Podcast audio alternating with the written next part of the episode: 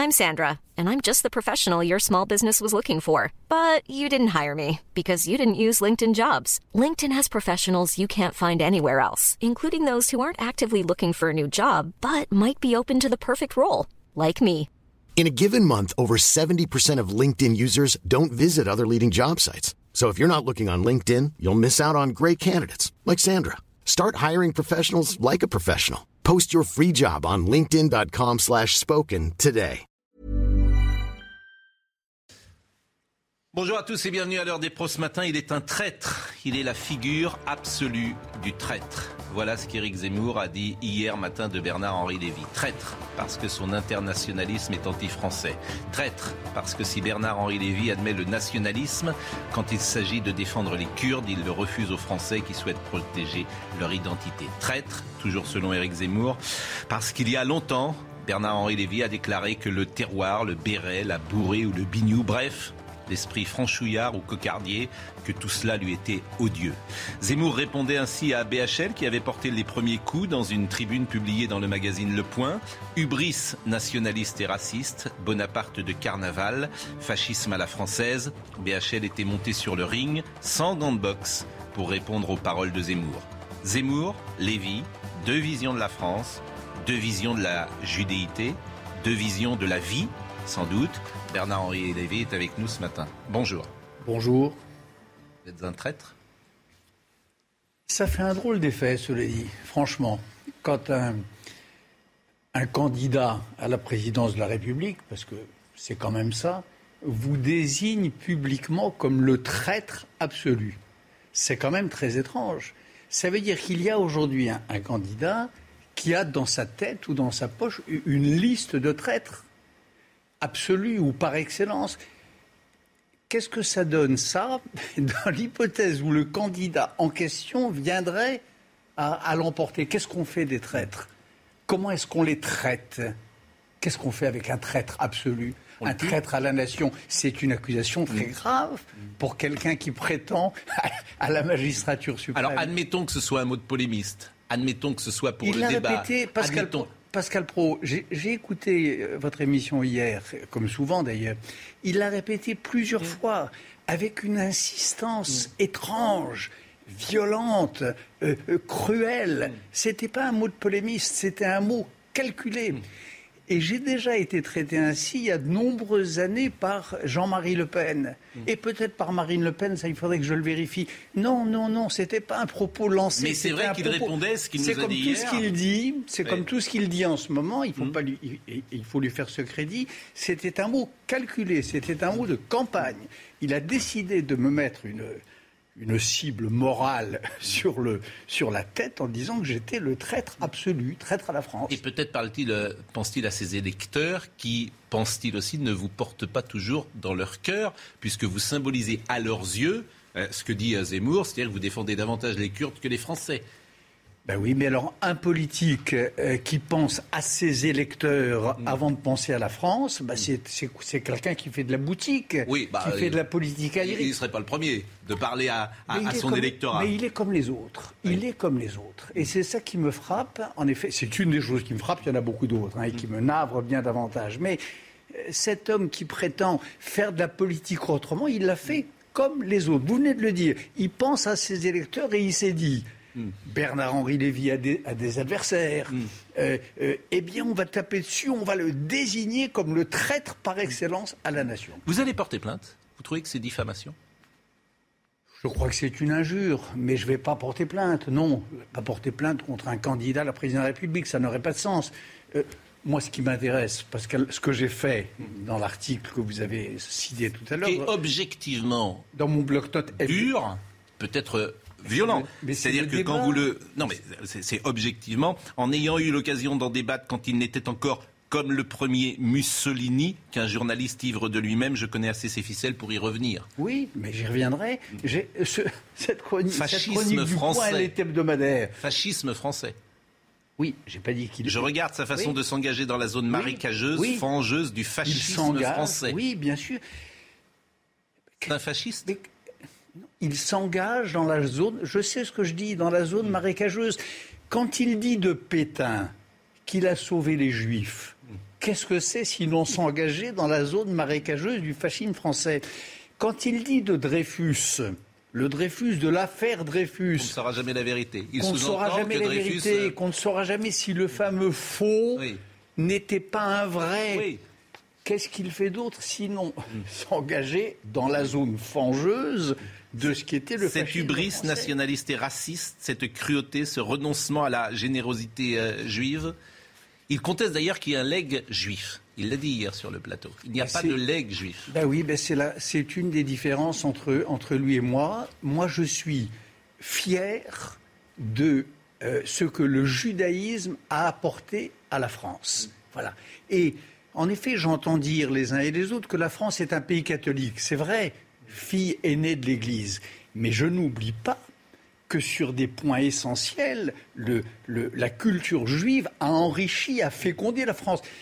Les rois de France, le, manteau fleur de lycée qu'ils portaient le jour de leur sacre, c'était un hommage euh, à, leur filiation davidienne, c'était un hommage au royaume des Hébreux. sur le, fond. le, contrat social républicain. Mm dont on nous enseigne parfois dans les Isaac que c'est euh, euh, Sparte et Rome.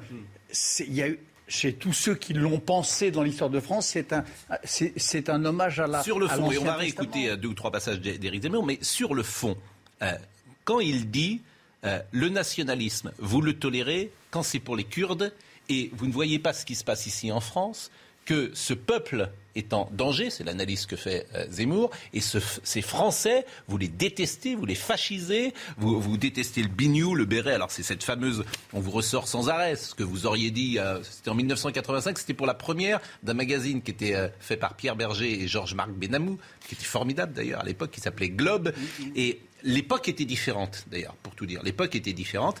Et vous aviez dit, moi, le béret, le bignou, c'est franchouillard, ça m'est odieux. Donc on vous reproche, au fond, de ne pas aimer la France et de préférer euh, euh, le monde non seulement j'aime la France, hmm. mais je l'aime grande. Hmm. Je l'aime quand elle a du mais Alors pourquoi il dit ça Pourquoi il dit que vous fascisez Pourquoi que vous culpabilisez Je l'aime quand elle a de l'allure. Hmm. Je l'aime quand c'est la France du général de Gaulle. Je l'aime quand c'est Jacques Chirac au Veldiv. Je l'aime quand c'est François Mitterrand qui fait ce voyage surprise à Sarajevo. Je l'aime quand elle est capable de grandeur et de grande politique. J'aime la France éperdument. Mais le nationalisme... Et quand je vais chez les Kurdes, comme, comme il le dit. Pourquoi le nationalisme Vous le défendez chez les Kurdes, mais peut-être moins ici. D'abord, il y a une vraie différence entre une nation qui n'existe pas hmm. et une nation qui existe.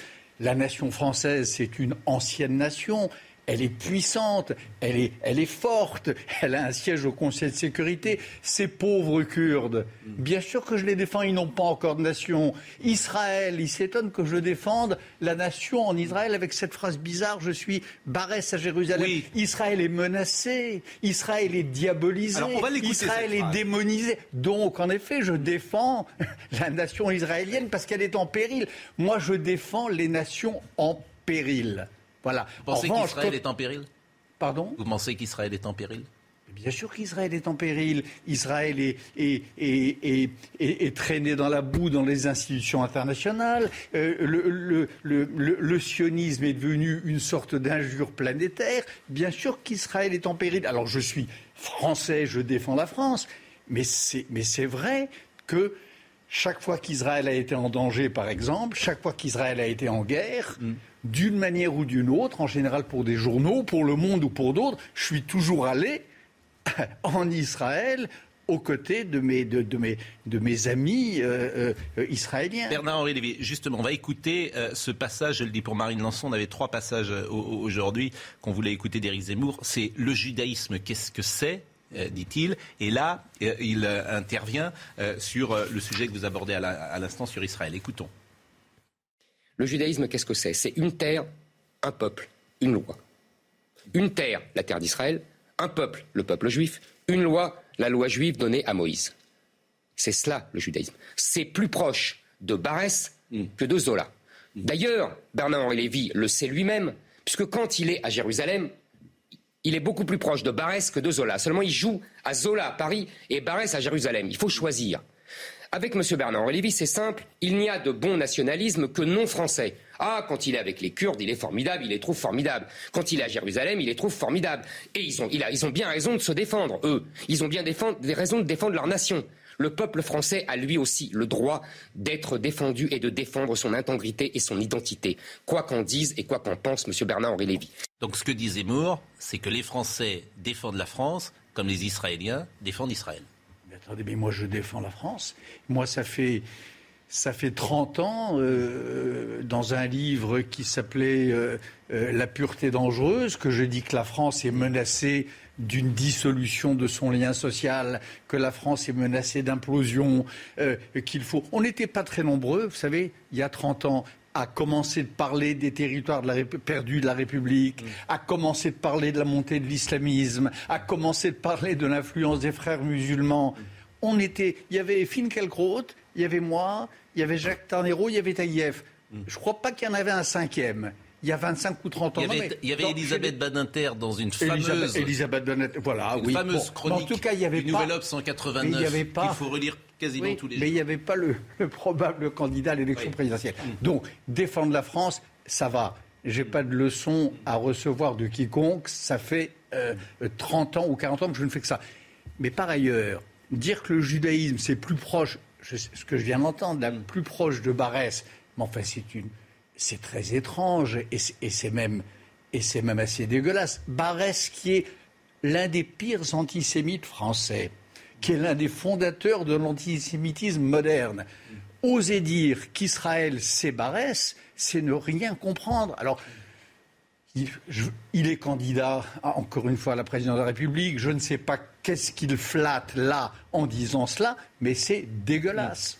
Euh, je vous ai posé la question tout à l'heure, euh, est-ce qu'Israël est en péril? Vous m'avez dit oui. Est-ce que la France est en péril? Ben, La France est en péril si elle renonce à sa propre grandeur, si elle renonce à avoir une politique étrangère digne de ce nom, si elle laisse faire Erdogan ou si elle se couche devant Poutine. Bien hmm. sûr, là, elle sera en péril. Hmm. Mais c'est pas ça qu'il dit, lui. Ah ben, lui, il pense que la France lui est en fait l'éloge de Poutine. Excusez-moi. Lui fait l'éloge de Poutine. Euh, et je ne l'ai pas beaucoup entendu contre le, contre le projet impérialiste néo-ottoman, ni d'ailleurs, ni d'ailleurs contre l'Iran. mais il pense que la France est en péril par une influence musulmane euh, sur le territoire. C'est ça qu'il pense. La France, elle est, la France, elle est en péril. C'est son analyse. Oui. Eh, ben, eh bien. Et, moi, je vous pose la question est-ce que son vous analyse, son, que son analyse eh soit Son analyse est fausse. La France est en péril parce qu'il y a des euh, mosquées salafistes, parce qu'il y a des prêcheurs de haine, parce qu'il y a des, djihadistes en France. Et cela, en effet, il faut les expulser. Maintenant, confondre cette minorité de, de, terroristes avec l'ensemble des musulmans de France, mm. mais c'est vouloir la guerre civile qu'il imagine d'ailleurs, parce qu'au-delà euh, euh, euh, des, terroristes dont vous parlez, les coutumes, les mœurs, les habitudes françaises ont changé parfois dans certains quartiers. Et là, on ne parle pas de terroristes ou de salafisme. On parle simplement de, personnes qui euh, sont euh, musulmanes, sans doute, mais qui, vivent d'une manière différente de ce qu'était la culture française. Qui ne mangent pas pareil, qui n'ont pas forcément, ne s'habillent pas pareil, qui, n'ont pas le même rapport, pourquoi pas, euh, aux femmes, à la culture. c'est des témoignages parfois de professeurs qu'on entend et ça. Et ces gens-là ne sont pas salafistes, extrémistes ou terroristes. Mais le rapport aux femmes c'est un marqueur de l'esprit républicain en France, que nul n'entre en République, en effet, s'il n'est pas convaincu de l'égalité des femmes et des hommes, euh, s'il, continue de... c'est pas ce que je dis. Je dis qu'il existe aujourd'hui eh dans les eh territoires des gens qui, oui, mais qui ne sont pas salafistes. Simplement, c'est une manière différente de... c'est une manière différente de vivre. Eh bien, c'est une manière non, non républicaine, en effet. Euh, humilier euh, ses sœurs, euh, ses filles ou ses femmes, les tenir comme des êtres inférieurs, voilà un comportement non républicain qui doit être combattu comme tel par les moyens de la République. Dans cette émission, j'ai cité, je cite souvent des exemples très concrets. si vous nous écoutez le matin, j'ai cité mon exemple de la petite plage du Pouliguen. J'ai grandi sur la petite plage du Pouliguen quand j'étais enfant. Et puis cet été, j'y suis allé, comme chaque année, et j'ai vu il y a peut-être 1000 ou 1500 personnes dans une après-midi. J'ai vu trois, quatre femmes poignées, entrer dans l'océan, couvertes des pieds jusqu'à la tête. Oui. Qu'est-ce que euh, qu'est-ce qu'on fait? Est-ce qu'au nom de la tolérance, on dit bah oui, pourquoi pas Et j'avais même cité ma fille de 20 ans qui m'a dit mais qu'est-ce que ça peut te faire On fait. Eh ben, votre fille, qu'est-ce, que ça peut te faire que, ces jeunes femmes rentrent dans l'océan je, crois que votre fille, en effet. Euh, euh, Parce que c'est générationnel ces questions-là. Oui, mais je crois que ce qu'on vous, vous dites qu'est-ce qu'on fait Qu'est-ce qu'on fait? On n'appelle pas la guerre civile. On fait ce qu'a fait un premier ministre français qui s'appelait Manuel Valls et qui n'a pas attendu hmm. Éric Zemmour pour dire. Mais on va dire à cette femme, vous n'entrez pas dans l'océan euh, euh, couverte des pieds jusqu'à la tête? On lui dit que cette manière de s'habiller est, une, euh, est un message politique. Mais elle a le droit? Non, elle n'a pas le droit d'adresser à, à, son voisinage un message politique qui est celui de l'islamisme radical. Il faut combattre l'islamisme radical. mais le confondre. Elle ne vit pas comme ça. Mais le Cette dame, elle ne vit pas. Elle pense pas qu'elle est islamiste radicale. Ah ben alors il faut lui expliquer. Mais confondre l'islamisme radical. Pour l'instant, cette dame, elle n'est pas candidate à la présidence de la République. Oui, non, mais c'est intéressant les exemples concrets. Un candidat, oui, mais exemple concret. Eh bien, exemple concret je pense qu'un un intellectuel responsable, un journaliste maître de ses mots et quelqu'un qui aspire sérieusement et pas juste pour faire un tour de piste et pour vendre son livre à la magistrature suprême, mm. il ne peut pas confondre cette dame qui par provocation politique, qui par idéologie, ou parce qu'elle est manipulée, ou parce qu'elle est manipulée par euh, les, les, hommes de son entourage avec l'islam en général. Moi, je crois qu'il y a une très grande majorité de musulmans en France qui sont aussi républicains que vous et moi, et peut-être plus républicains. Mais j'en suis convaincu, mais je ne suis pas sûr que pour cette dame ce soit une provocation. Je ne suis pas sûr non plus qu'elle soit manipulée. Je pense que sincèrement, elle a envie de euh, vivre de cette manière-là. Et c'est ça qui est intéressant. Et c'est pour ça que euh, ce débat existe. Et c'est pour ça que Zemmour dit nous sommes peut-être euh, en, la France, en tout cas pense-t-il, est en péril, puisque ces mœurs-là ne sont plus partagées. Mais, par ailleurs, c'était trois personnes. Mais hein, par ailleurs, comment Oui, l'autre problème, c'est que c'est pas trois personnes qui font une invasion. C'est pas trois personnes qui créent un grand remplacement. Ce, ce, ce, qui est, ce qui est difficile à entendre aujourd'hui, ce qui est insupportable, c'est cette espèce de complotisme dont, en l'occurrence, Zemmour se fait le, héros, et qui consiste à partir de trois exemples pour imaginer une espèce de conspiration générale contre Sauf qu'il y a des quartiers, vous en conviendrez, où euh, ces mœurs, ces coutumes ont changé. Bien sûr. Il y a des quartiers entiers. Il y, a des, il y, a des, quartiers entiers ghettoisés et, et, bien sûr que la, la République n'a pas fait son travail. Elle l'a essayé. C'est mm. sans doute extraordinairement compliqué.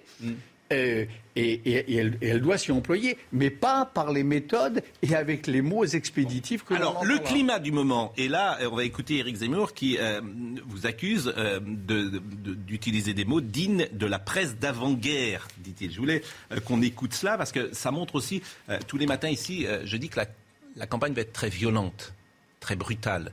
Pour plein de raisons. D'abord parce que le débat des idées n'a pas eu lieu en 2017, parce que euh, François Fillon avait été percuté dans sa campagne et ce débat des idées n'a pas eu lieu. Donc, euh, entre guillemets, les gens, j'allais dire le peuple de droite, si tant est que ça existe, a le sentiment qu'on lui a volé la campagne des idées. Pas volé l'élection, volé la campagne des il a raison, il a raison. Le peuple de droite a raison, bien sûr que. Euh, les affaires judiciaires ont, torpillé la, la, vraie campagne politique à laquelle les Français avaient droit, c'est vrai. Donc ça va être violent. Et euh, il y a une illustration de la violence avec votre tribune, qui était très rude contre Éric Zemmour. J'ai cité des passages tout à l'heure. Et écoutez ce qu'il dit. Je le dis pour Marine Lançon, c'était le deuxième passage que nous avions prévu de passer. Euh, j'ai été effaré. Parce que qu'est-ce que ça, qu'est-ce que ça rappelle, ça Lui qui aime tant rappeler euh, les funestes années 30. C'est digne de la presse antisémite d'avant-guerre. Un tel est juif. On ne vous le dit pas, mais il est juif. Faites attention c'est digne, je maintiens Pascal, c'est digne de la presse antisémite d'avant-guerre. Ça, c'est la première réponse. Qu'est-ce qu'il fait, Bernard-Henri Lévy? Il m'assigne à résidence ethnique et religieuse. Il dit Je suis d'abord un juif et je ne dois pas me comporter comme cela. Moi, je considère que je suis d'abord un citoyen français, que ça lui plaise ou non, et que je suis face à un pays, à un peuple qui est le mien, qui est le peuple français, que j'aime et que je pense, en danger de mort et que je veux sauver pour cela. Que ça lui plaise ou non. que je sois juif ou non. Voilà. Ça, c'est ma première réponse. Monsieur Bernard-Henri Lévy fait du communautarisme et son universalisme n'est que le chemin le plus court vers le communautarisme le plus infect. Aujourd'hui, les juifs français, les Français de confession juive savent très bien qu'on les tue non pas au cri de Heil Hitler, mais au, cri de Allah Akbar. Et que ça change tout. Donc, vous savez, tout le reste, c'est littérature, et plutôt mauvaise littérature. Il dira également que vous avez un positionnement de juif de gauche, euh, et, qu'aujourd'hui, euh, si tant est qu'il existe un vote juif, euh, les juifs ont changé de ce point de vue-là. C'est-à-dire que, à grands traits, les juifs de 1789 à 2000 sont plutôt à gauche parce qu'ils ont bien compris que la gauche les protégera, les défendra et que la droite est souvent euh, antisémite et notamment la droite catholique. Et à partir de 2000, les choses changent et nombre de juifs français que je connais, non seulement parfois sont de droite, mais d'extrême droite, pour une raison que je n'ai pas besoin d'expliquer ici. Moi, ce n'est pas ça qui m'intéresse. Ce qui m'intéresse, c'est que gauche ou droite, ça c'est des salades il y a aujourd'hui une montée de l'antisémitisme en France. Oui, mais qui n'était pas le même que celui de Drummond. Oui, en effet. L'antisémitisme se métamorphose perpétuellement depuis l'antisémitisme chrétien, euh, l'antisémitisme des Lumières, l'antisémitisme racial du XIXe siècle et l'antisémitisme antisioniste d'aujourd'hui. L'antisémitisme transforme, mais il y a une menace antisémite en France. Ce que je dis à Zemmour, c'est pas qu'il n'est pas d'abord français, c'est que je dis qu'il est aussi juif. Il le dit lui-même, c'est il la préface au destin français, il raconte tout cela. Et je crois que nous avons tous une responsabilité par rapport à cet antisémitisme français. Quand il dit déclaration récente préface là aussi à son dernier livre. Quand il insulte les victimes, de, les petites victimes, les petits anges tombés sous les coups de Mohamed Merah, quand il leur reproche de s'être, ou quand il reproche à leur famille de les avoir fait enterrer en Israël, lorsqu'il les met sur le même plan que Mohamed Merah, qui soit dit en passant n'a pas été enterré en Algérie mais à Toulouse, mais c'est une autre affaire. Qu'est-ce qu'il fait sinon ressusciter le spectre qui fait tant de mal de la double allégeance français ou israélien? Plus tout à fait français puisqu'ils vont se faire inhumer hmm. en Israël. C'est là la responsabilité qu'il prend en tant que français d'abord et accessoirement juif. Vous vous rendez compte là, le permis d'infamie qu'il donne en disant cela? Par ailleurs, son histoire d'inhumation est ridicule. Euh, euh, l'idée que l'on est, euh, que est français par le lieu.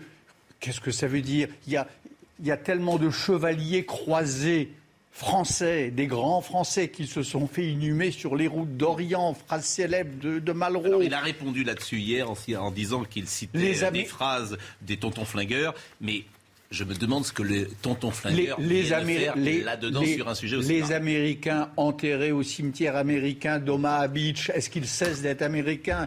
Les Français enterrés au cimetière de Tobruk, est-ce que parce qu'ils n'ont pas été rapatriés en terre française, ils ne sont plus français? Il y a là une conception tellement étriquée, tellement triste de l'identité française qu'en effet, je crois qu'on ne peut pas, à l'orée de cette campagne, ne pas, ne pas le dire. Bon, euh, on va terminer bien sûr. Euh, fasciste, euh, révisionniste, négationniste. hier, j'ai grainé tout ce qu'on dit aujourd'hui de Éric Zemmour. tradition aussi fasciste. Vous vous souvenez de ce que Raymond Aron, vous avez répondu en 1980 sur le fascisme français, où il vous avait dit il n'y a jamais eu de fascisme en France, il y a eu des fascistes français.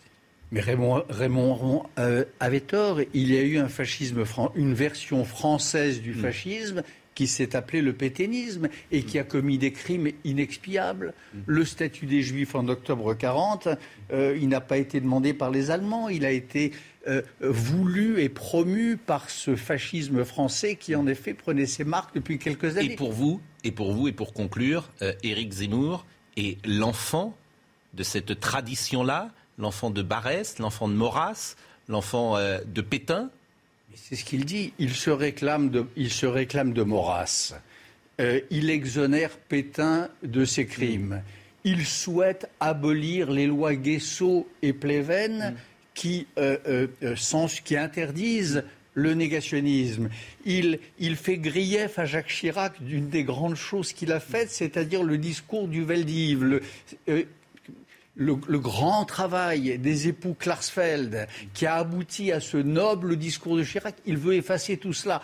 Qu'est-ce que vous voulez que je vous dise Je suis bien obligé de penser que cet homme en effet, est l'idiot utile de cette famille euh, Le Pen, de toute cette, cette, cette clique, en effet, qui se cherche un champion. Et je suis. Et votre sentiment sur cette présidentielle, il sera par exemple au second tour, il va s'essouffler, il va euh, continuer de monter ou vous êtes neutre? Je ne suis pas un expert euh, électoral, je, n'en sais rien, mais, mon sentiment, si vous me le demandez, je pense en effet qu'il va s'essouffler. Je pense que cette bataille va être, terrible. Et je crois surtout qu'il y a en face aujourd'hui des, candidats euh, euh, qui ne se sont pas encore déclarés. La, la droite libérale, la droite modérée n'a pas encore choisi son champion, mais qui sont des femmes et des hommes de très grande qualité, et que le jour où ils entreront dans l'arène... Ça peut changer. Bon, vous êtes prête à parler avec lui, par exemple, si... Euh, nous montions, pourquoi pas, sur ce plateau. Mais je, l'ai fait. oui, mais, vous l'avez fait. Mais, vous, nous avons, prêt, nous, avons débattu. Parce que c'est deux visions, je disais, du monde et sans doute de la vie. Sans doute. Moi, je pense que la France, au monde et à la vie. Oui, moi, je pense que la France est une idée et je pense que la France est belle quand elle est grande et pas quand elle est rabougrie et rapetissée par des discours rances. Voilà. Et bien sûr, j'ai débattu de cela avec lui. Donc, je serais prêt, je pourrais le refaire, bien sûr. Bernard-Henri Lévy, je vous remercie grandement. Je vous en prie. Euh, vraiment. Et euh, nous allons euh, pouvoir poursuivre avec nos invités et, commenter ce qui a été dit pendant ces 20 premières minutes. A tout de suite. Martin Blachier, je le salue, je vous dis bonjour. demain, vous serez dans l'émission de Brigitte Millot à 10h. Bonjour, docteur. Bonjour. Et vous êtes venu ce matin parce qu'on va évoquer quelque chose dont on parle quasiment jamais à la télévision, c'est les effets euh, indésirable du vaccin. Et on aura un témoignage. Parce que, effectivement, euh, pour une raison euh, que, j'ignore, les médias sont très réticents à faire témoigner des gens qui ont eu des effets indésirables. C'est évidemment ultra minoritaire et c'est même en pourcentage, c'est 0, bon. Mais ça existe et il faut en parler. Yvan je, je, lance un appel parce qu'après votre appel à venir témoigner, beaucoup de témoignages sont venus sur mon propre mail. Exactement. Donc, J'ai été noyé de témoignages. J'en ai reçu peut-être 800, peut-être 1000, et je ne peux même plus les lire. Bien sûr. Et donc, il faut arrêter d'envoyer des témoignages sur mon mail. Et j'ai fait une erreur pour tout dire. on a bien compris qu'il y avait un sujet. Voilà, j'ai fait une erreur pour tout dire en en parlant euh, ce soir-là, euh, de cette manière-là en tout cas. Laurent Geoffrin, que vous connaissez, et Nathan euh, Dever. Alors avant d'évoquer le Covid, juste un petit débrief sur ce que vous avez entendu euh, tout à l'heure. Euh, par exemple, c'est intéressant le, le, fascisme à la française. je veux dire, le, est-ce que ça existe? Est-ce que, est-ce que le pétainisme, est-ce que le pétainisme, c'est du fascisme à, la française? Oui, ça se rattache, bien sûr. Ben, ça, oui, ça, quoi, les, seuls euh, fascistes qui étaient vraiment au pouvoir, c'est Darnan, c'est euh, Doriot, euh, c'est Henriot. mais... Oui, il y avait des gens plus, encore plus à droite que Pétain, c'est vrai. Oui, non, mais Et le pétainisme, c'est un régime autoritaire. Enfin, il n'y a, plus de république, il n'y a plus d'élection, c'était plein pouvoir au maréchal. Est-ce que le pétainisme, c'est le fascisme? C'est des nuances, c'est pas tout à fait la même chose, c'est pas comme ça qui est... oui, mais, vous voyez, on en est encore là. Ça se rattache à ça quand même.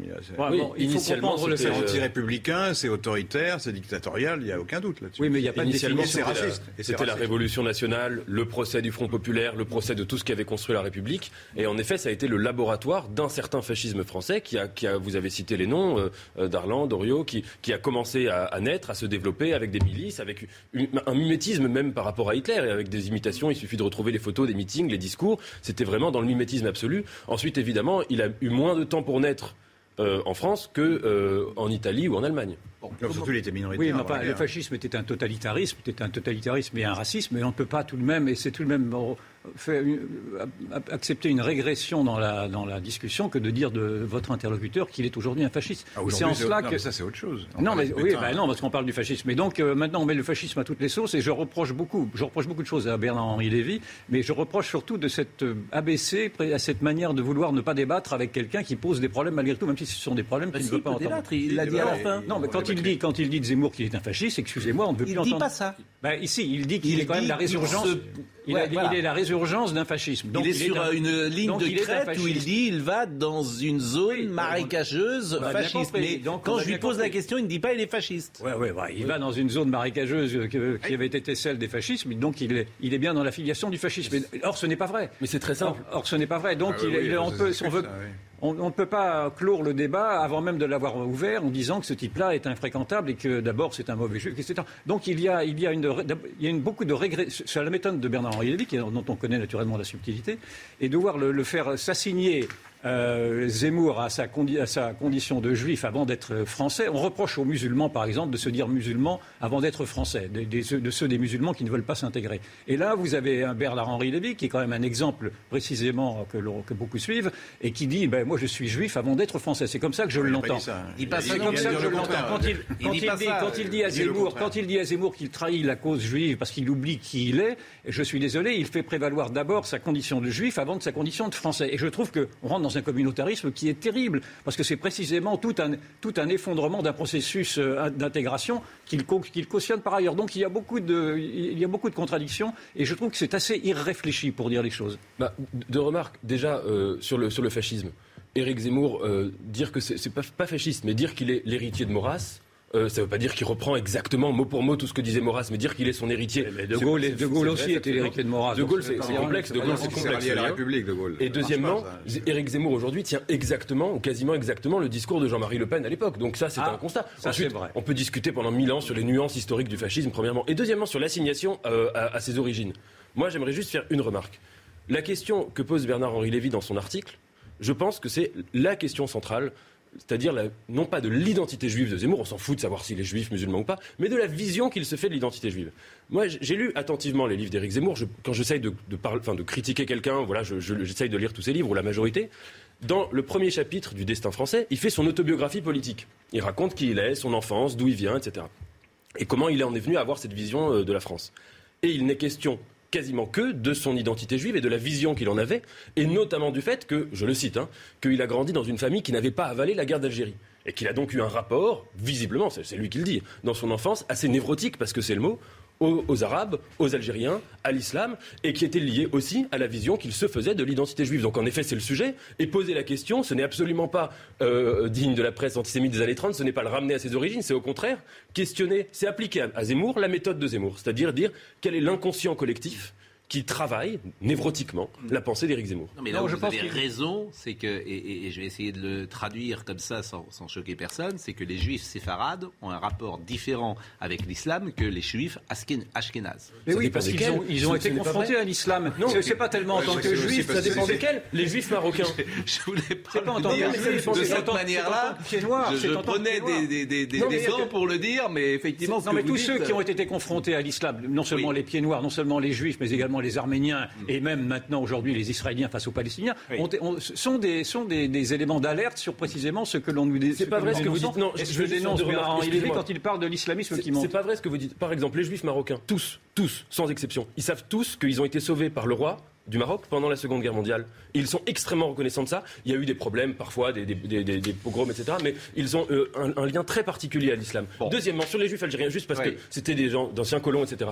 Quelqu'un comme Jacques Derrida, qui était juif algérien, qui a grandi à Oran, etc. Il a passé sa vie à reconstruire un lien avec le monde arabe, avec les Palestiniens, avec la Palestine, avec l'Algérie. Il était reçu avec les honneurs en Palestine, en Algérie. Vous bien que les juifs dire que les juifs séfarades sont... ont une vision. Certains juifs séfarades, quelques-uns peut-être, n'ont pas avalé d'être chassés d'Algérie. Regardez, regardez les choses ça. Vous voyez bien mais ce n'est pas le cas de tous les juifs. Les juifs sont indésirables aujourd'hui en Algérie. Excusez-moi, je ne demanderai pas mieux que de vous croire, mais ce n'est pas vrai. Pour conclure, parce que je veux qu'on parle vraiment problème de cette discussion sur l'identité, c'est on est en République.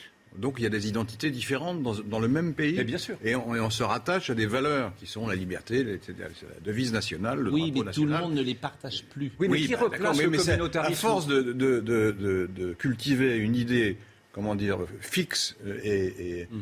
euh, comme une, sorte de malédiction de l'identité. Mais attendez, l'identité, elle bouge, elle, est ouverte, elle est plurielle. Et on peut être juif et français, on peut être BHL, peut défendre Israël et être un bon patriote français, ça n'empêche pas.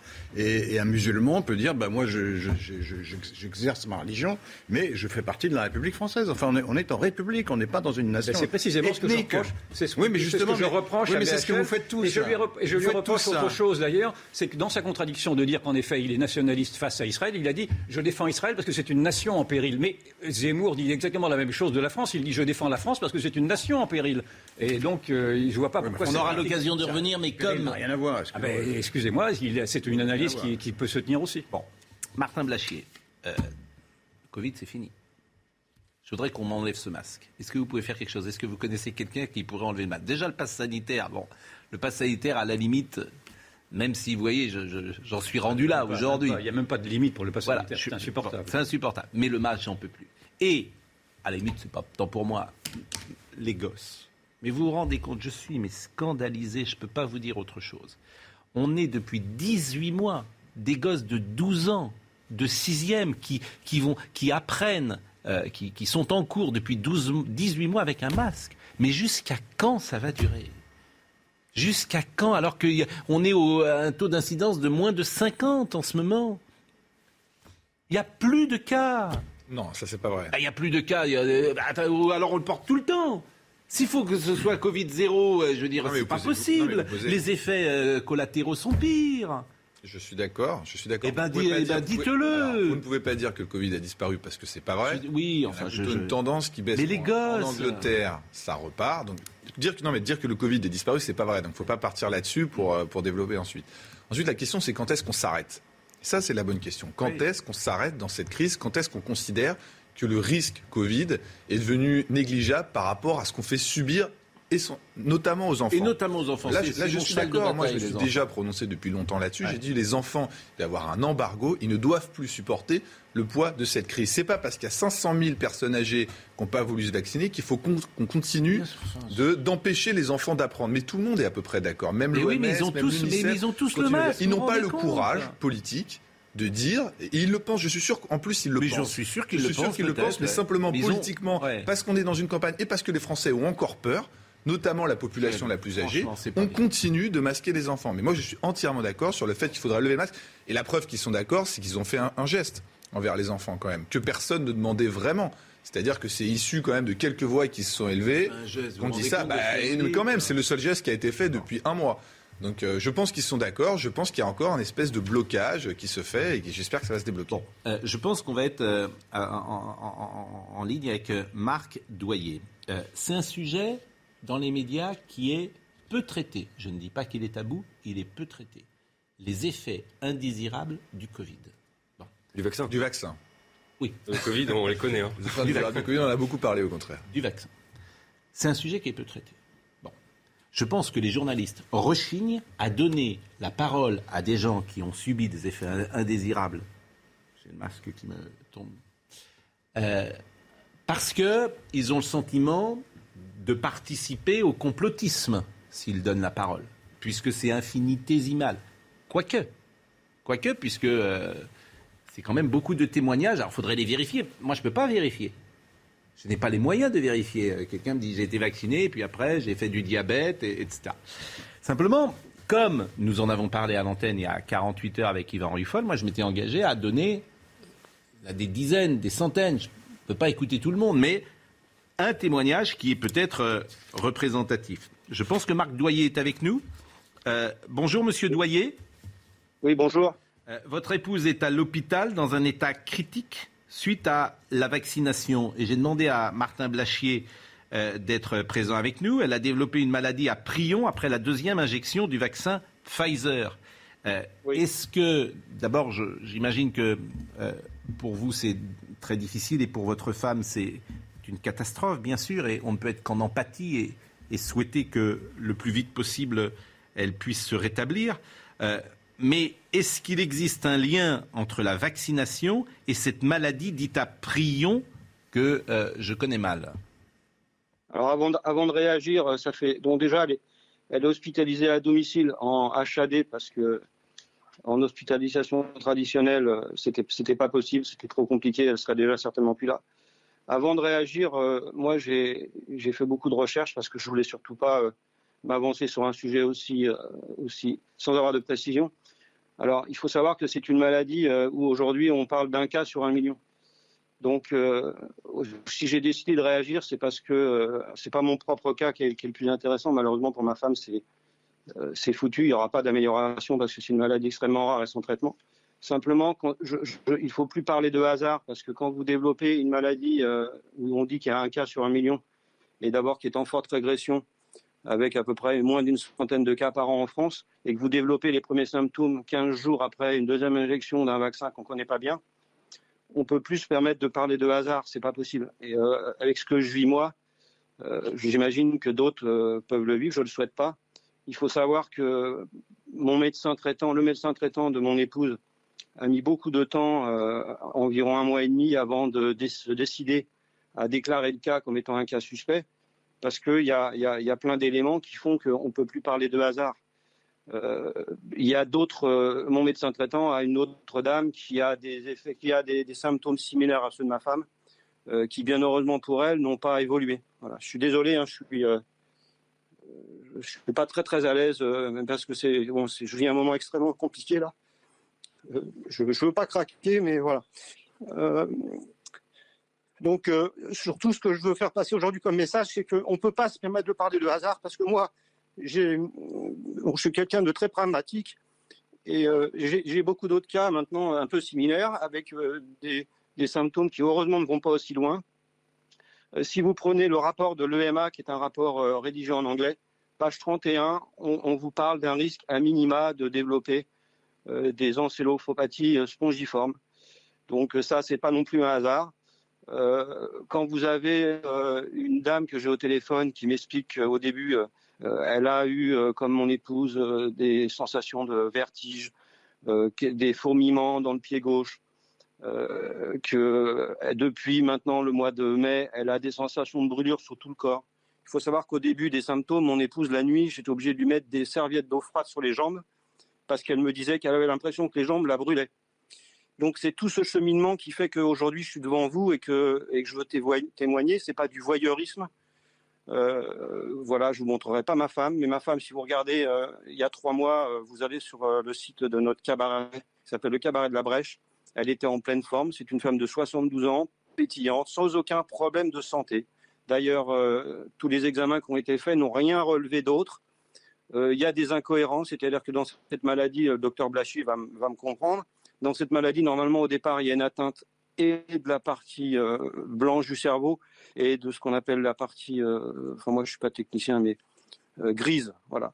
À aucun moment euh, il y a eu d'atteinte de, la partie grise, voilà.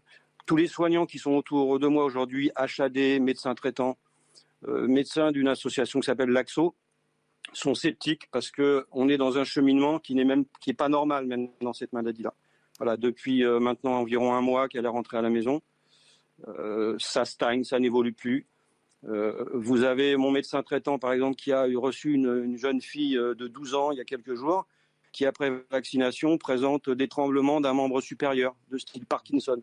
Donc j'ai du mal à croire qu'il n'y a que mon médecin traitant qui peut avoir des problèmes comme ça. Monsieur Doyer, surtout, encore une fois. Monsieur Doyer, euh, évidemment, ce témoignage est, bouleversant. Martin Blachier, quelle est votre réaction et qu'est-ce que vous pouvez dire à Monsieur Doyer?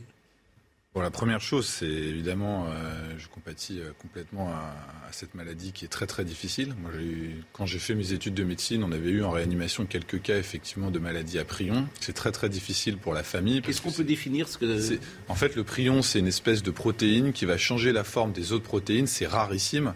Vous vous rappelez, on parlait de la vache folle à une époque, c'était c'était l'équivalent. Et ça va y avoir une atteinte du système nerveux avec plein de symptômes différents. Euh, on a beaucoup de mal à expliquer l'évolution de la maladie. Et effectivement, euh, c'est assez impressionnant puisque c'est une dégradation qui est, euh, relativement rapide. Et on a assez peu de solutions euh, pour, traiter ça. Donc c'est évidemment c'est une des maladies qui, qui ces maladies neurologiques sont très très difficiles à vivre pour, tout le monde et c'est rarissime. Et en fait, ce Monsieur l'a très très bien dit, c'est le fait que ce soit rarissime fait toujours peser un espèce de doute. Parce qu'évidemment, quand vous avez quelque chose qui est très très fréquent, Euh, quand ça arrive, vous dites, bah oui, mais tous les jours, il y a des dizaines, des centaines de cas qui arrivent. Et donc, quand vous vaccinez 50 millions de personnes en même temps, forcément, il va y avoir beaucoup de cas de cette maladie qui vont arriver après la dose de vaccin. Et donc, naturellement, quand quelqu'un euh, a un symptôme qui se déclenche le lendemain du vaccin, alors qu'il ne connaissait pas la maladie, le médecin, il la connaît, mais lui, il ne savait pas que cette maladie existait, ça arrive, il associe de. Mais quand c'est extrêmement rare, d'ailleurs, quand on regarde les rapports de la NSM, que ce soit pour le vaccin Moderna ou pour le vaccin Pfizer, dès qu'il y a un signalement sur quelque chose de très rare, ils investiguent, ils recherchent. Euh, et l'autre chose que je voulais dire, c'est il y a des événements indésirables graves avec ces vaccins. Mais tout le monde le dit. C'est-à-dire que ce n'est pas caché. Euh, il y a effectivement eu des myocardites, il y a eu des péricardites, il y a eu des paralysies faciales. Euh, et ça, on le sait. Et d'ailleurs, c'est admis par l'agence européenne, par l'agence américaine et par l'agence française. Donc personne ne dit qu'il n'y a pas d'événements indésirables. Et vous allez en trouver. Et probablement que même celles qui sont déclarées sont bien moins importantes que le nombre de cas qui existent réellement, parce qu'ils ne sont pas tous déclarés. Donc ça, c'est une réalité. Personne ne l'a jamais caché. Oui, mais on en revient à bénéfice-risque dans ces cas-là. C'est-à-dire que... Ça a quand même été un peu caché, malgré tout. Alors, sans doute, qu'on ne veut pas en parler. ça a été un peu caché. Et j'en ai, j'en ai pour... Je vous apporte un autre témoignage qui a été celui d'une sénatrice qui, la veille de précisément de la, du jour où on parlait de ceci, a fait une déclaration également sur ce sujet-là. Cette sénatrice, c'est très court, hein, s'appelle Laurence Muller-Brown. C'était mercredi au Sénat. Et elle, elle, a, elle a dit ceci. On nous alerte sur l'insuffisance des preuves concernant l'innocuité et l'efficacité des vaccins et sur les risques courus par des jeunes, les enfants et les femmes enceintes. C'est-à-dire qu'elle reproduit très exactement ce que moi aussi j'ai comme témoignage, mais elle, le fait d'une manière plus politique en disant que visiblement il y a une sous-information des risques induits, enfin en tout cas des, risques sur les vaccins. Alors on va marquer une pause, vous allez encore rester quelques minutes. Euh, avec nous. On parlera également tout à l'heure de, Samuel euh, Paty. on sera avec David Dinota. On est avec David Dinota, qui est auteur de J'ai exécuté un chien d'enfer, ses rapports sur l'assassinat de Samuel Paty. Il va venir euh, euh, dans quelques minutes aussi, mais pour le moment, il faut impérativement marquer une pause. A tout de suite. Euh, Marc Doyer est avec nous. Son épouse est à l'hôpital. Aujourd'hui, elle est rentrée, nous disait-il, dans un état critique suite à la vaccination. votre témoignage est bouleversant, monsieur Doyer. nous ne pouvons que vous souhaiter pouvoir accompagner votre épouse aujourd'hui. Vous disiez quelque chose de terrible tout à l'heure. Vous disiez c'est fichu, elle ne pourra pas aller mieux. Euh, est-ce que nous sommes certains de cela? Bah, Écoutez, euh, si on est vraiment sur le diagnostic de cette euh, maladie que vous avez tout à l'heure, qui, a un nom terrible, la vache folle, il n'y a pas de traitement. J'ai fait moi appel il y a 15 jours au ministre de la Santé en disant écoutez, s'il y a des traitements expérimentaux, aidez-moi euh, on m'a dit qu'on, s'en chargeait personnellement. J'ai, jamais eu de réponse, même pas un petit coup de téléphone pour me soutenir. Euh, ce que je voulais répondre au docteur Bliachy tout à l'heure, parce qu'il il avait l'air encore de dire de parler, qu'on parlait de hasard. Euh, sur Google, il y a eu une, explosion des recherches sur cette maladie Creutzfeldt-Jacob au mois de juillet. Il y a une explosion des recherches en, en neurologie de plus de 80%. Et surtout au Canada, vous savez, je me suis documenté. Je ne viens pas devant vous pour, euh, avec un esprit complotiste. Je veux faire évoluer les choses. Au Canada, euh, il y a euh, des cas de Croswell-Jacob avec un peu similaire à celui de ma femme, avec des formes très bizarres, des nouvelles formes. J'insiste encore sur le fait que mon médecin traitant, qui pourtant est pro-vaccin, elle vaccine tous les jours en vaccinodrome elle considère, et l'ensemble de l'équipe qui est autour de moi, qui me soutient tous les jours, considère qu'on n'est pas sur une forme. Il me parle même d'une nouvelle maladie. Donc, Monsieur Blachier, je sais que vous avez des enfants, vous êtes sensible à ça. Aujourd'hui, alors qu'on nous parle de troisième dose, est-ce que vous pensez, moi j'ai un fils de 30 ans, là il va perdre sa mère. Je peux vous dire que on me menace aujourd'hui de m'enlever mon passe sanitaire, mais je ne ferai pas de troisième vaccin. Je ne vais pas faire un orphelin. Vous voyez, j'ai plus confiance. Quand on s'est vacciné avec mon épouse, on l'a fait par confiance. Le, président parlait de guerre. Est-ce qu'aujourd'hui, on va reconnaître que euh, les, gens qui sont, morts des vaccins, euh, vont, est-ce qu'ils vont avoir un statut d'ancien combattant? C'est dur ce que je dis, mais on parle de solidarité, on parle de, on dit que forcément, faut penser au collectif. Mais quand on nous a fait vacciner, on ne nous a pas dit qu'on pouvait avoir des, des graves problèmes cardiaques. On ne nous a pas dit qu'on pouvait développer des maladies à prion. Tout ça, on nous l'a pas dit. Donc moi aujourd'hui, je, veux, je fais un appel à un collectif. Je, donne mon numéro de téléphone, c'est le 06 20 51 15 93. Je veux, de la, je veux la vérité. Si je donne ce numéro de téléphone, c'est que j'invite tous les gens qui sont comme moi dans le doute et dans la souffrance à me contacter pour qu'on puisse se réunir. Il n'y a pas dans mon, il a pas, il a pas un, j'ai pas un point de vue politique. Je suis apolitique. Simplement, on ne peut pas se permettre de continuer de parler de hasard. Voilà. Je Alors, je peux accepter d'entendre. Je, je, peux accepter d'entendre que pour le collectif, il fallait, fallait vacciner. Hmm. Mais là, il y a des effets graves. Voilà, je viens de vous donner des exemples. Il y a des effets graves. Et je peux vraiment pas, absolument pas accepter qu'on me parle de hasard. Quand vous commencez à développer ce genre de maladie euh, qui est extrêmement rare, euh, c'est pas un hasard. Voilà, c'est pas, on peut pas, on est obligé. Monsieur Doyer, je, comprends d'abord euh, votre émotion, je comprends euh, qu'il soit difficile évidemment pour vous de témoigner. je, remarque, je, pense que je suis quasiment un des premiers à donner la parole à quelqu'un qui a des effets indésirables de vaccin. Je suis frappé. De je vous remercie. Ça fait un bien fou. aussi longtemps. C'est-à-dire que là encore, pour une raison qu'on peut comprendre, il y a une sorte d'omerta, euh, disons-le, sur les vaccins indésirables. Il y a une sorte d'omerta. Ça existe, hélas. Ça existe, hélas. C'est pas caché non plus. Non, ça existe. Alors, je vous remercie euh, vraiment, Monsieur Doyer. vraiment, je vous, remercie euh, vraiment beaucoup d'avoir eu le, courage de, venir témoigner. Euh, Martin Blachier. Alors déjà, tous les effets indésirables sont étudiés. C'est-à-dire qu'il y a à peu près toutes les maladies qui existent. Est-ce qu'on sait le pourcentage avec, Parce que moi, mon problème, je vais vous dire mon problème, il est simple. Je suis fragile, j'ai 80 ans, j'ai du diabète, je suis en comorbidité, j'ai aucun souci. Hmm. Je me fais vacciner. Je le dis depuis le départ, j'ai un gosse de 15 ans qui a aucune probabilité de finir à l'hôpital. je, je n'ai pas envie de prendre le risque de le faire vacciner, même s'il y a une probabilité sur je ne sais combien mais je n'ai pas envie de prendre ce risque parce que de l'autre côté, il n'y a pas de risque. Moi, je comprends. Mais moi, je ah, C'est tout ce que je vous dis et c'est tout ce, je, toujours ce que j'ai dit sur qu'on n'ait pas la même perception du vaccin pour son fils de 15 ans que pour euh, son mais, bien sûr. qui est extrêmement âgé. Et, c'est ça qui m'ennuie dans cette période, c'est que le débat. Il faudrait donner les chiffres. Alors juste, là, on parle dans le vide. Non mais ah, il n'y a pas un gosse de 18 ans. Je crois qu'il faut donner les chiffres de comparaison de tout. Euh, non mais je parle de moi uniquement les non fragiles, les moins de 30 ans. J'ai bien compris, mais donner les chiffres d'incidents, enfin de fréquence des accidents il y a les ce que vont dire au nombre de décès, ce que vont dire les gens, ce que vont dire les gens, c'est que ceux qui sont, rapportés, il y en a, ceux qui sont rapportés, il y en a très peu, c'est vrai, il y en a quelques centaines par grand. Je parle des plus fréquents. Sinon, c'est un ou deux. Non, mais les décès, on voit, on voit si les gens. Les décès, il y en a quelques-uns, il y en a quelques-uns, peut-être une dizaine dans les rapports qui sont de la NSM. Voilà, c'est extrêmement peu. Après, les gens vont dire, ils sont pas tous rapportés, et c'est vrai.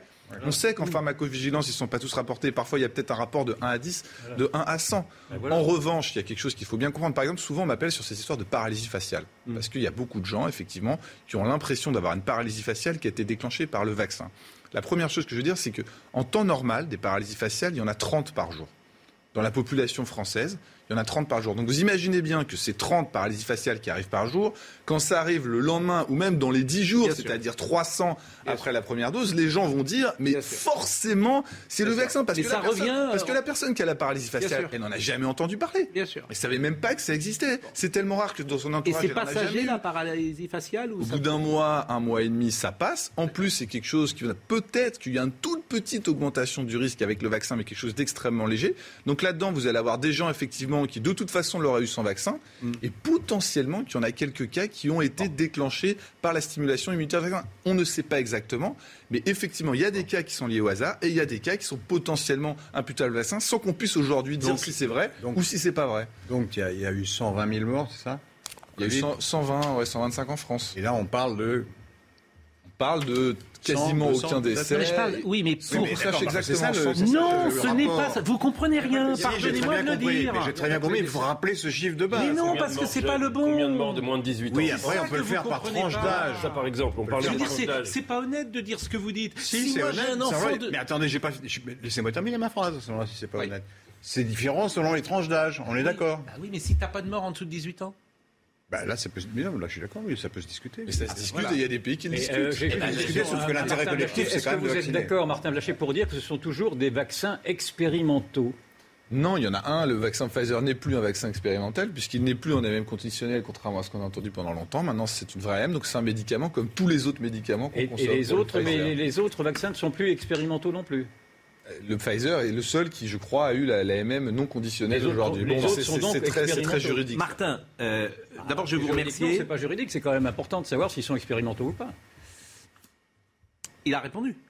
Il a répondu. ils, ne sont plus expérimentaux. il, y a Pfizer, il y a Moderna, il y a AstraZeneca, il y a, tout, le reste. Ils ne sont plus expérimentaux. Et puis à partir du moment où il y a 50 millions de personnes qui l'ont utilisé, on a du mal à considérer que c'est encore expérimental. Et puis, comme je le dis souvent, les effets indésirables, ils arrivent dans les 10 jours après l'injection du vaccin. Il Martin, peut y avoir des effets à long terme. Non, ça, très peu. Ça n'existe pas, dit Martin. Ça n'existe pas un effet à long terme.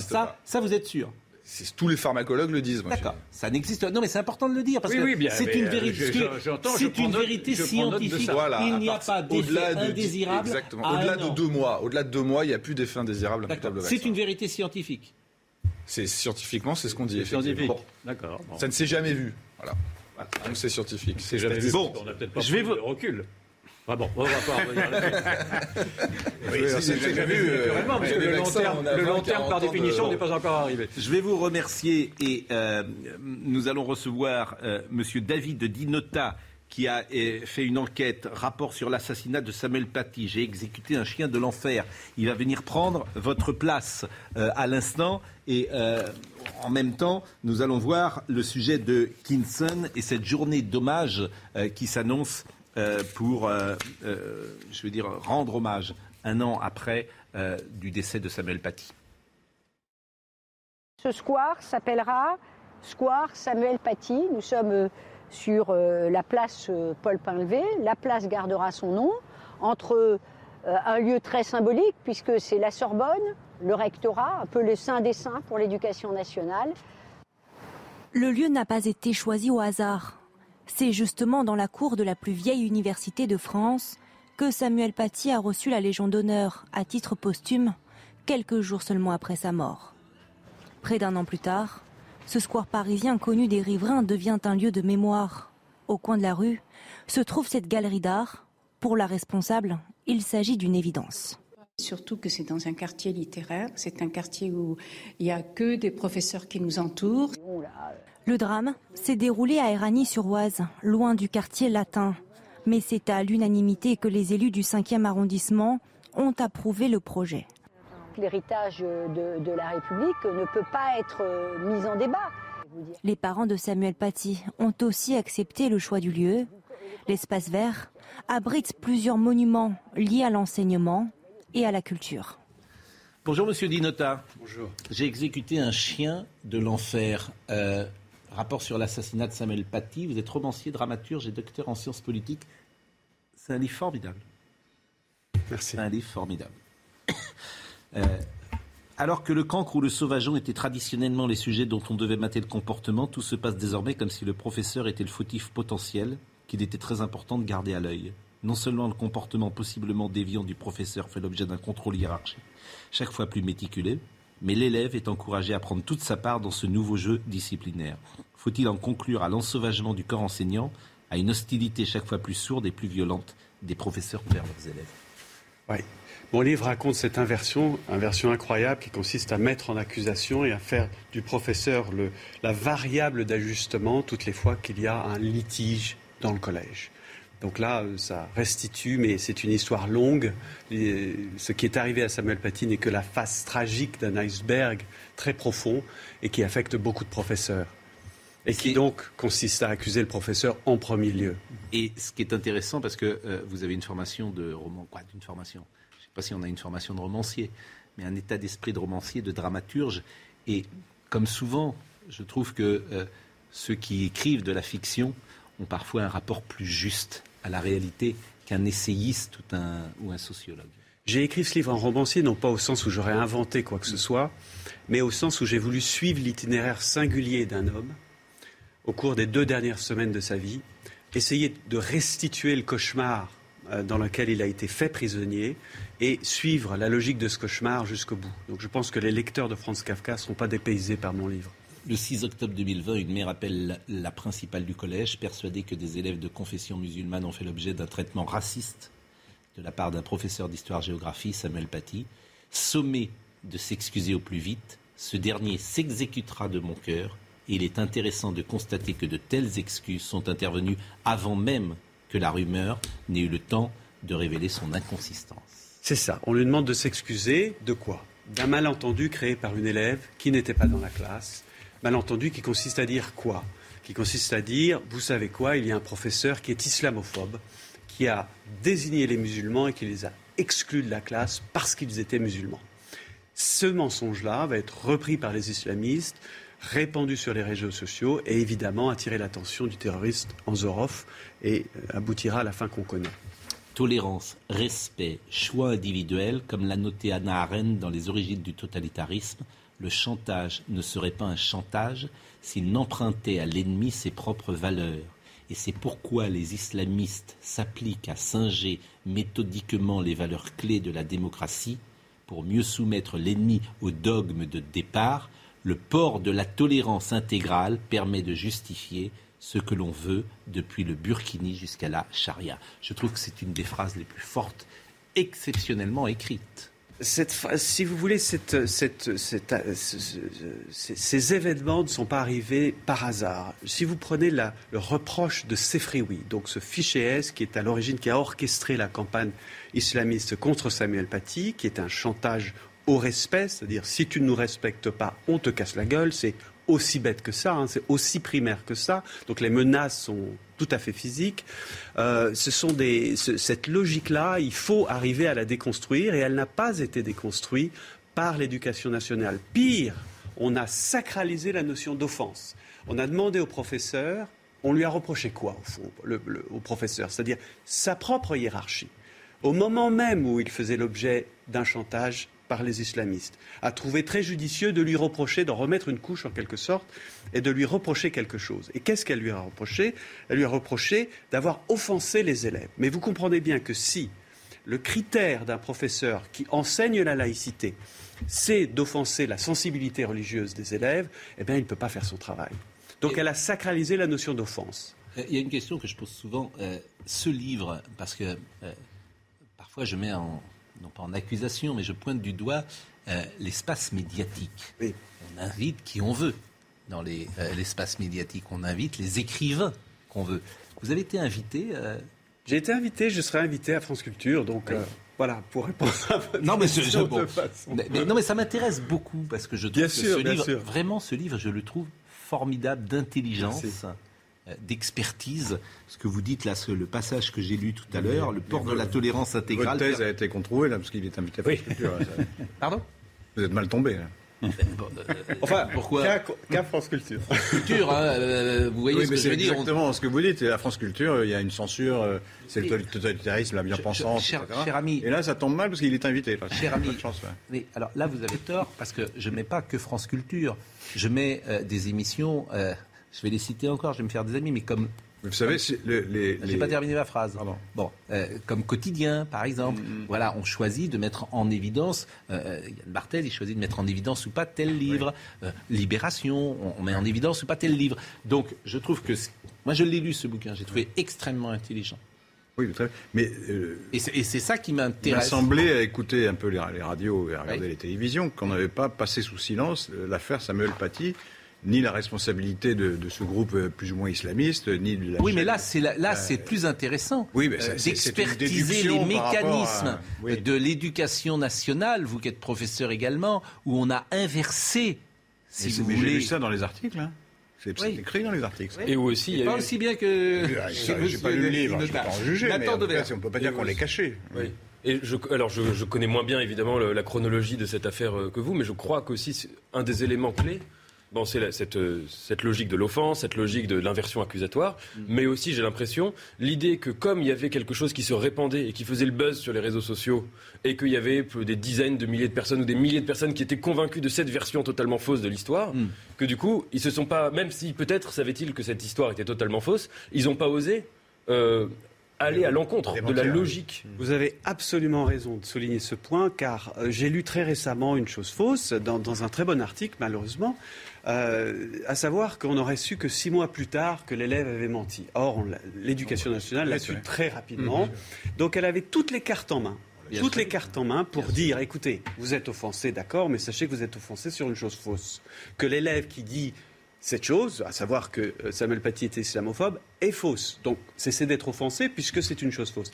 Or, l'éducation nationale a, choisi de faire quelque chose de tout à fait différent. C'est de se dire, on va recadrer le professeur pour calmer, dans l'espoir de calmer la cohorte des harceleurs. Et ce calcul-là, cette transaction-là, elle a une des conséquences très importantes parce qu'elle a conduit à penser qu'il n'avait pas besoin d'une protection rapprochée. Mm. Euh, vous, dites qu'on a décrit cette chose-là, mais ce n'est pas vrai. Il y a un tabou très fort quand on remet tout à plat. Je l'ai lu, j'avais compris ce truc-là. Bien sûr, mais quand on remet tout à plat, ce que j'ai essayé de faire honnêtement et sans mm. aucune démarche politicienne. Euh, vous le verrez si vous le lisez, il n'y a aucune démarche euh, polémique et politicienne. Euh, au contraire, c'est que si vous remettez tout à plat, vous avez donc effectivement le rôle des réseaux sociaux, effectivement le rôle des islamistes, mais vous ne pouvez pas passer sous silence le rôle très important de l'éducation nationale et le traitement en quelque sorte. et donc, et donc de la, et donc de la société. Moi, j'ai lu dès le départ. En effet, c'est tout à fait passionnant et ça rejoint une réflexion que je me fais depuis longtemps. Je pense que l'on se trompe quand on désigne l'islam radical comme étant notre propre ennemi. Notre propre ennemi, c'est nous-mêmes. Notre propre ennemi, c'est l'éducation nationale. Notre propre ennemi, c'est la lâcheté. Samuel Paty a été tué naturellement par un djihadiste, nous bien sommes d'accord, mais il a été tué également parce qu'il a été lâché par sa hiérarchie. Il a été lâché par ses collègues. Je crois que ses collègues non plus n'ont pas. Il n'avait même pas eu la protection policière, donc il a été lâché par l'État. L'État a tué certains de ses collègues, hein, parce qu'il ne faut pas généraliser. Mais, vous avez raison. On, peut soutenir, je pense, que l'État aussi a tué Samuel Paty. Est-ce que vous êtes d'accord avec ceci? Mais je suis d'accord, et je, je voudrais qualifier exactement ce qu'on appelle la lâcheté, parce que c'est un mot qu'on emploie beaucoup. La lâcheté, c'est de, s'en prendre à l'agressé parce qu'on n'a pas le courage de s'en prendre à l'agresseur.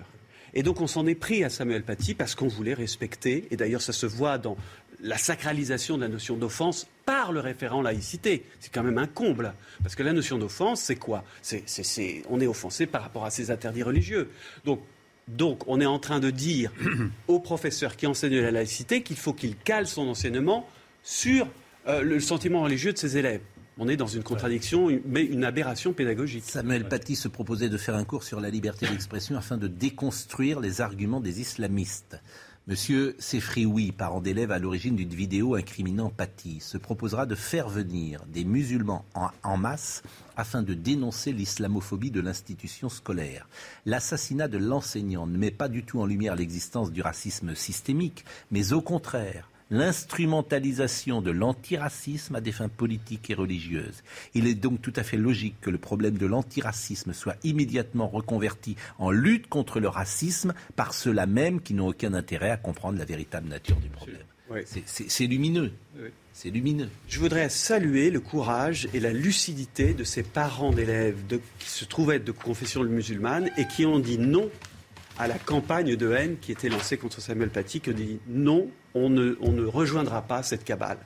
Euh, c'est important de ne pas généraliser, de se rendre compte que ce sont certains parents, que j'appellerais peut-être moins des parents d'élèves que des parents de croyants, euh, qui ont lancé cette cabale et qui ont rejoint euh, euh, cette, campagne de haine orchestrée par un, fichier S connu des renseignements. On pourrait penser que depuis un an, donc Samuel Paty aurait été assassiné il y a demain, enfin cela fera un an, on aurait pu penser que l'éducation nationale aurait pu se ressaisir. Or, ce que j'entends moi des témoignages, c'est que l'autocensure reste la règle chez les enseignants, que beaucoup de jeunes enseignants d'ailleurs doutent eux-mêmes de la laïcité, des valeurs de la laïcité. Et j'observe que le nom de Samuel Paty, certes, va être donné demain à un petit jardin public à Paris, ça a été dit tout à l'heure dans le reportage, mais qu'il n'y a qu'une seule école pour l'instant, une école maternelle, qui, a, qui, a, osé, et en plus avec des, divergences au, cœur même des parents d'élèves, qui a osé les parents peur.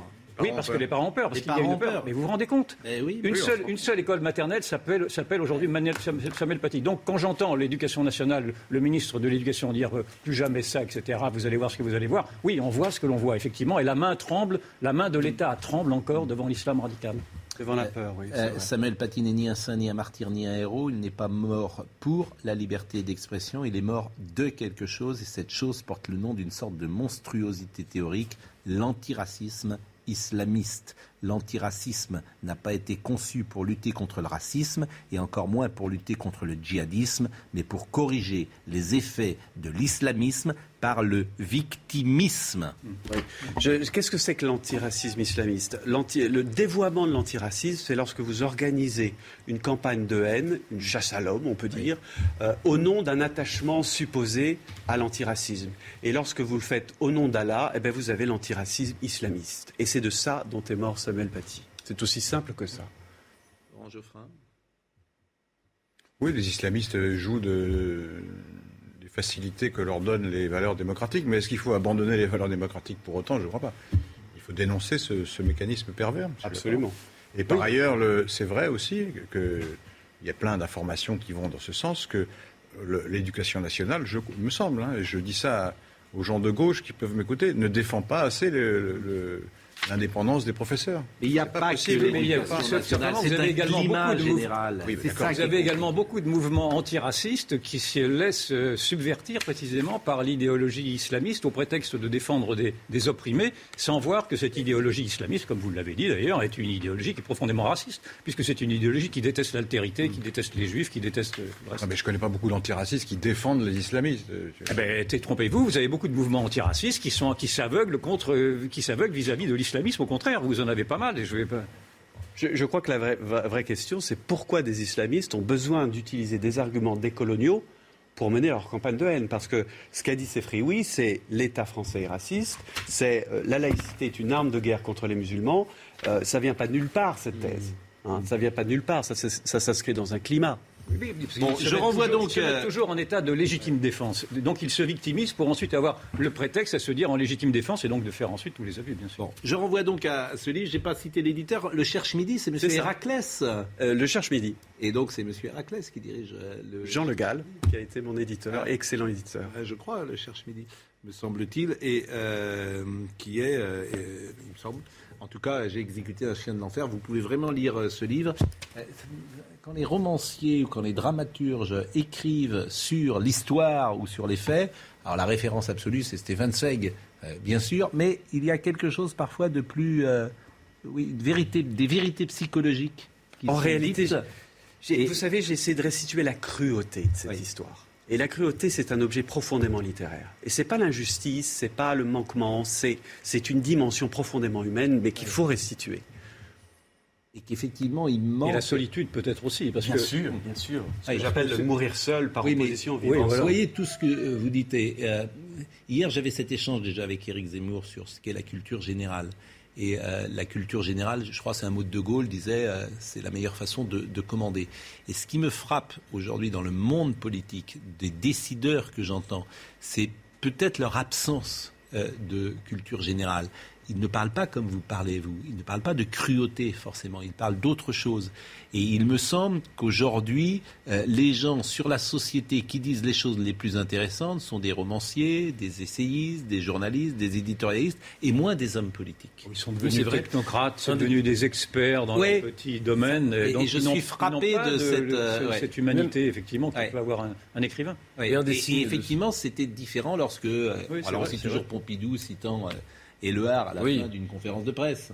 Mais un des signes de ça, c'est aussi l'appauvrissement du lexique, du vocabulaire, des, élites. Oui, mais euh, des, élites commerciales, des élites politiques. C'est-à-dire que on voit, je crois qu'il y avait une étude qui avait été faite sur les discours de Nicolas Sarkozy, 500 mots de vocabulaire en 5 ans. 500 mots différents, je crois, ou 600, ce qui est euh, absolument rien, quoi. Donc c'est vrai qu'il y a un, rétrécissement du lexique. Je trouve que ce serait vraiment très bien que dans les cours de français au lycée, en primaire, on fasse des cours de vocabulaire exactement comme on fait en anglais. Parce qu'on nous force à apprendre des langues étrangères, on nous casse les pieds avec des listes d'anglais euh, qui, qui nous fatiguent bien. En revanche, en français, on pourrait nous faire ça vraiment, des listes de mots rares, de mots un peu Parce que la pauvreté en mots est une pauvreté en monde. Eh bien, on ne peut plus nommer ce qu'on voit. Eh bien, vous rejoignez euh, notre euh, cheval de bataille du plan Marshall de l'éducation nationale. que, et nous attendons la prochaine élection présidentielle et, d'un président qui dira ben, voilà, apprenons pourquoi pas, des mots rares. Euh, euh, réenseignons le latin, euh, parlons d'histoire, parlons de philosophie, et plutôt que de tableaux Excel et, et de globish. Et de Et de globish. Exactement. Bon, vraiment merci beaucoup, Monsieur David Di Nota. Il nous reste quelques minutes pour peut-être parler de deux ou trois choses dans l'actualité, et notamment peut-être Philippe Poutou, qui persiste et qui signe. Après avoir affirmé qu'une quinzaine de jeunes étaient tués par la police annuellement, il a euh, réaffirmé qu'il y avait une volonté politique du gouvernement de frapper les manifestants, les jeunes dans les quartiers. Euh, Gérald Darmanin a annoncé jeudi 14 octobre qu'il allait déposer les plaintes. Les propos de Philippe Poutou envers la police sont insultants et indignes d'un élu de la République. Au nom du ministère et pour défendre l'honneur de tous les policiers, je porte plainte, a-t-il euh, déclaré. Mais moi, ça me pose un problème à l'espace médiatique. Parce qu'en en fait, Poutou, il représente personne. Il a fait 400 000 voix, 400 000 voix euh, lorsqu'il s'est présenté à la présidentielle.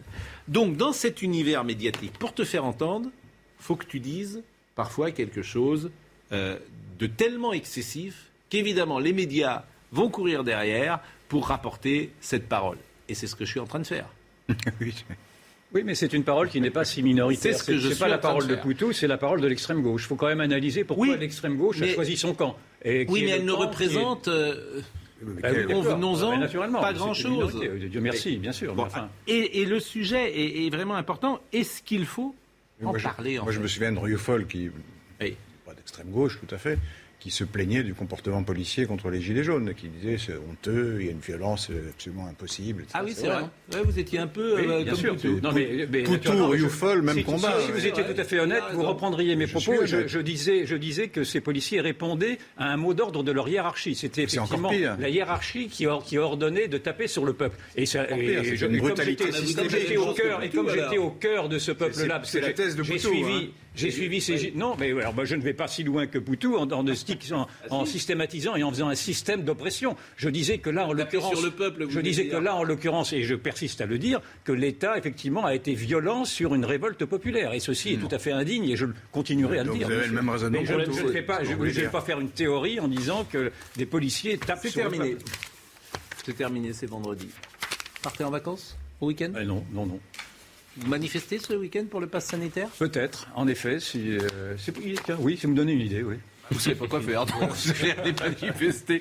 Qu'est-ce que tu fais samedi Mais quand vous allez dans les manifs, les gens doivent. Vous êtes ah, le héros. Ils sont très gentils avec moi. Ah, bah bien sûr, vous êtes euh, le héros. Euh, le héros des manifs. Ça dépend des manifs. Et il vous parle, des manifs, il vous parle de Laurent Geoffrin Vous dites, pardon Il vous parle de Laurent Geoffrin Oui, oui, bien sûr. Qu'est-ce qu'ils vous disent Il l'aime beaucoup. Il l'aime. Ah bon, bah alors vous êtes gentil. Euh, merci Nathan Dever, merci, euh, Laurent Geoffrin, Mélanie était à la vision, Grégory Possidalo était au son, Audrey Missiraka était à la réalisation, euh, Clément Pernia était là avec nous, Marine Lançon m'a dit un mot mais je, je ne l'ai pas compris. Brigitte Millot, demain, me dit Marine. Mais nous l'avons dit déjà deux, trois fois. Hein, voilà, une fois de plus, me dit-elle. Donc Brigitte Millot, puisque euh, c'est euh, Marine qui décide, comme chacun sait. Mais on ne l'a pas vue en régie depuis longtemps, Marine. C'est dommage. Je ne sais pas si elle peut nous euh, parler. Brigitte Millot, demain 10h. Bonjour, docteur Millot. merci. les points sur les i dimanche. Les points sur les i. Vous recevez qui dimanche? Marie de Henzel. Marie de Henzel, vraiment toujours passionnante, qui avait écrit la mort, 20 la mort, intime en son temps, 19h, euh, 20h. Euh, Merci au service programmation et notamment à Claudie Jacquin, bien sûr, euh, qui pilote le service et qui nous aide à monter tous ces débats dans la semaine avec les invités. Merci vraiment à tous et bon week-end. Et alors, lisez ce week-end, j'ai exécuté un chien de l'enfer, même si c'est une lecture rude, rapport sur l'assassinat de Samuel Paty. Rendez-vous lundi, Jean-Marc Morandini dans une seconde.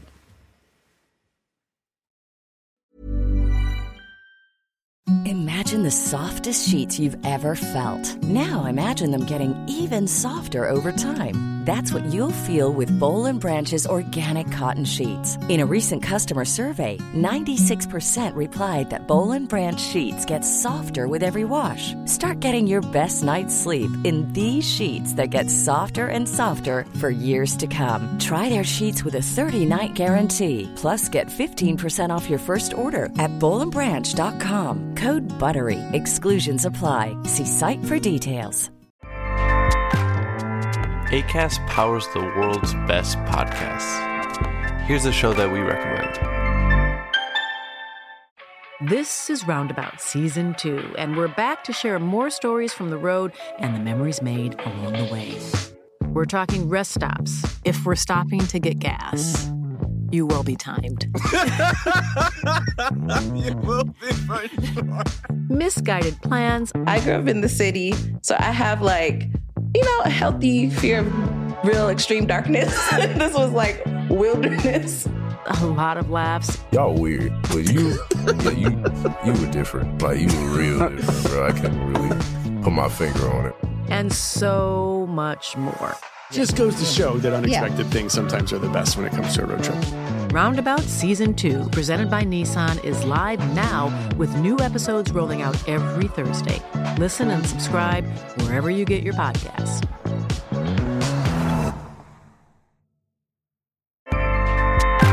ACAST helps creators launch, grow, and monetize their podcasts everywhere. ACAST.com.